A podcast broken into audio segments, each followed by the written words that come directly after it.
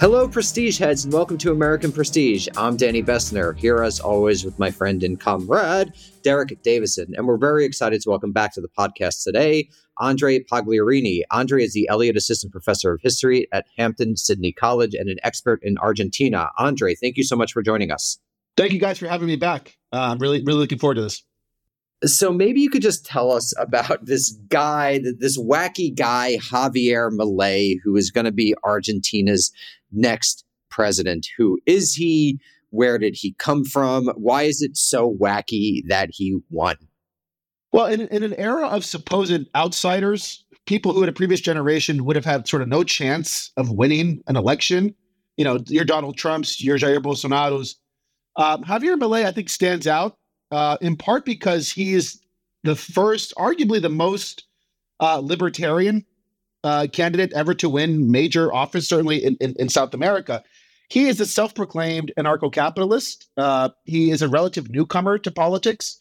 So he doesn't have a huge party uh, backing behind him, but he's really tapped into something in Argentina. Um, you know, before coming to politics, he was a sort of pundit, an economist who, you know, worked uh, in the private sector and investment firms and almost like a Jim Cramer type person, like a larger than life character with you know, he's become famous for the haircut and the mutton chops and the rock and roll attitude and the kind of outsidery edge.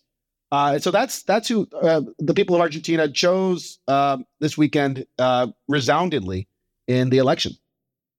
I hear rumors that one of his major advisors is his dead dog. Can you confirm or deny that? Right. So this is one of the things that makes him particularly odd, right? Is that he claims that one of his major advisors is indeed his his dead dog, who he loved very much. And you know, I guess people love people, someone who loves their dog, right? It's relatable, I suppose.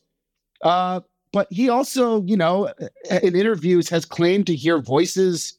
You know, at, at one point after the first round of voting, he was given a TV interview and he was sort of shushing people off camera.